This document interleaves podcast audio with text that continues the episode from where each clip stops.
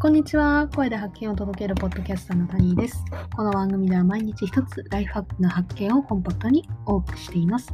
今日お話しするテーマは睡眠。それではやっていきましょう。眠りが浅いな。6時間以上寝ているはずなのによく眠れない。そう思う時はありませんか？できればもうあと30分早く起きたい。4時間しか取れないなら、せめてもうちょっと質を上げたいなそんなあなたにおすすめの睡眠の計測アプリ、スリープマイスターを今日はご紹介していきたいと思います。この配信を聞くことによって、えー、あなたは良質な睡眠が取れる。朝の目覚めが良くなりますし、毎日の落ち目も上がっていきます。さて、これを話しているタニーの現在状況についてお話ししていきます。タニーは毎月 Kindle で5冊から10冊近くは読書をしています。このラジオではその本で読んだことだったり、あるいは他人の体験とか経験とかをと絡めて、でここでは面白い情報として毎日配信しています。えー、おかげさまでラジオの更新が通算で20回目の放送になりました。ありがとうございます。さて、このオンエアのポイント3つを挙げていきたいと思います。ポイントは3つあります。1、黄金の90分。2、隠れ睡眠不足。3、目覚めのタイミング。1、まずは黄金の90分について。スタンフォード大学の研究によると、人が眠り始めて最初の90分が睡眠のゴールデンタイムに当たるんだそうです。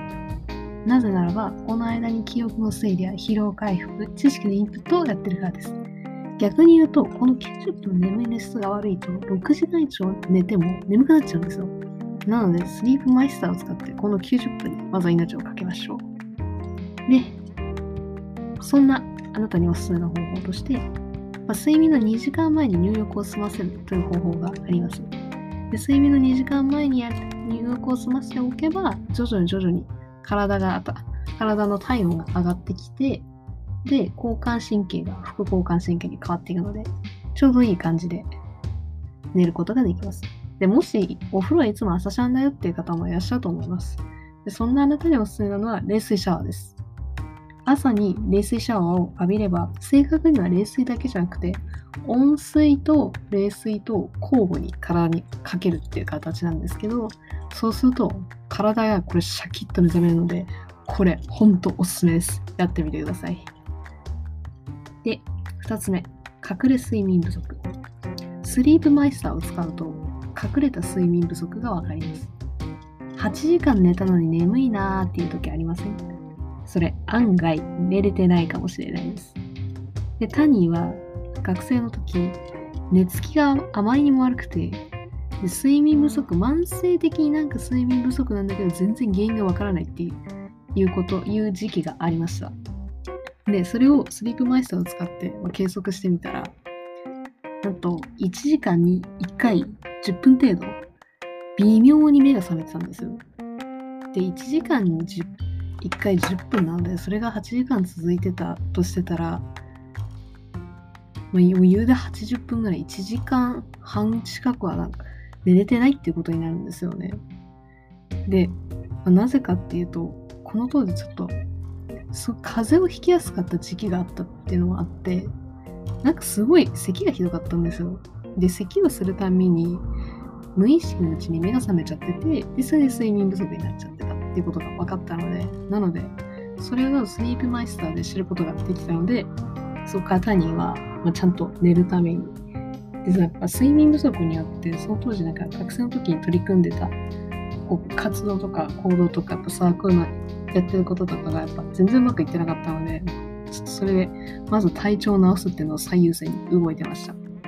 いやー、寝れてないって地味にきついです。はい。なので体調の不調は睡眠不足を起こします。さて、3つ目。目覚めのタイミング。朝起きた目覚めすっきりこれにはタイミングがあります。レム睡眠の状態です。で人は寝るときにノンレム睡眠とレム睡眠を2時間ごとに交互に繰り返すってデータがあります。ちょっと2時間だったか忘れちゃったんですけど、それぐらい交互に繰り返しています。つまり、頭が若干浅い眠りの状態と深い眠りの状態を繰り返すっていうことなので、なので、朝すっきり目覚めたかったら、脳が浅い眠りの時に目覚めるのがベストなんです。で、スリープマイスターの嬉しいところは、浅い眠りの時に起こしてくれるんです。なんかこう、な、普通だったらアラームかける時って、例えば7時半に目覚ましをかけたら7時半にアラームが鳴るじゃないですか。でもそうじゃなくて、スリープマイスターは単位が30分ごとなんですね。なので7時から7時半の間っていう風にタイマーを設定しておけば、その中のレム睡眠って言ったつまり浅い眠りのタイミングで起こしてくるので、めちゃめちゃ目覚めいいです。これは本当におすすめ。はい。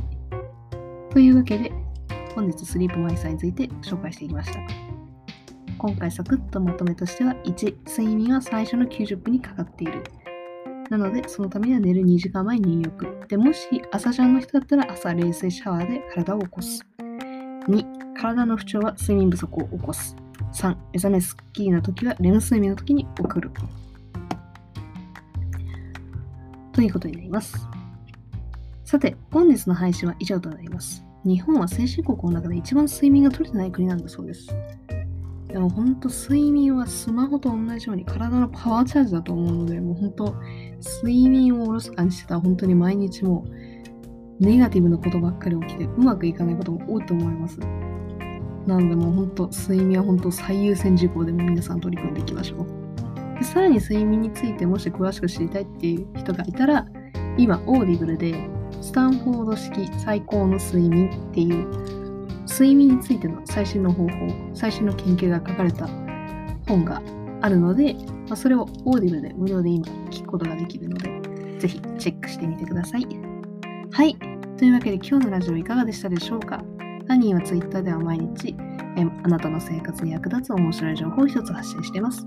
では、ポッドキャスターの谷がお送りしました。またこの時間にお会いしましょう。ではでは。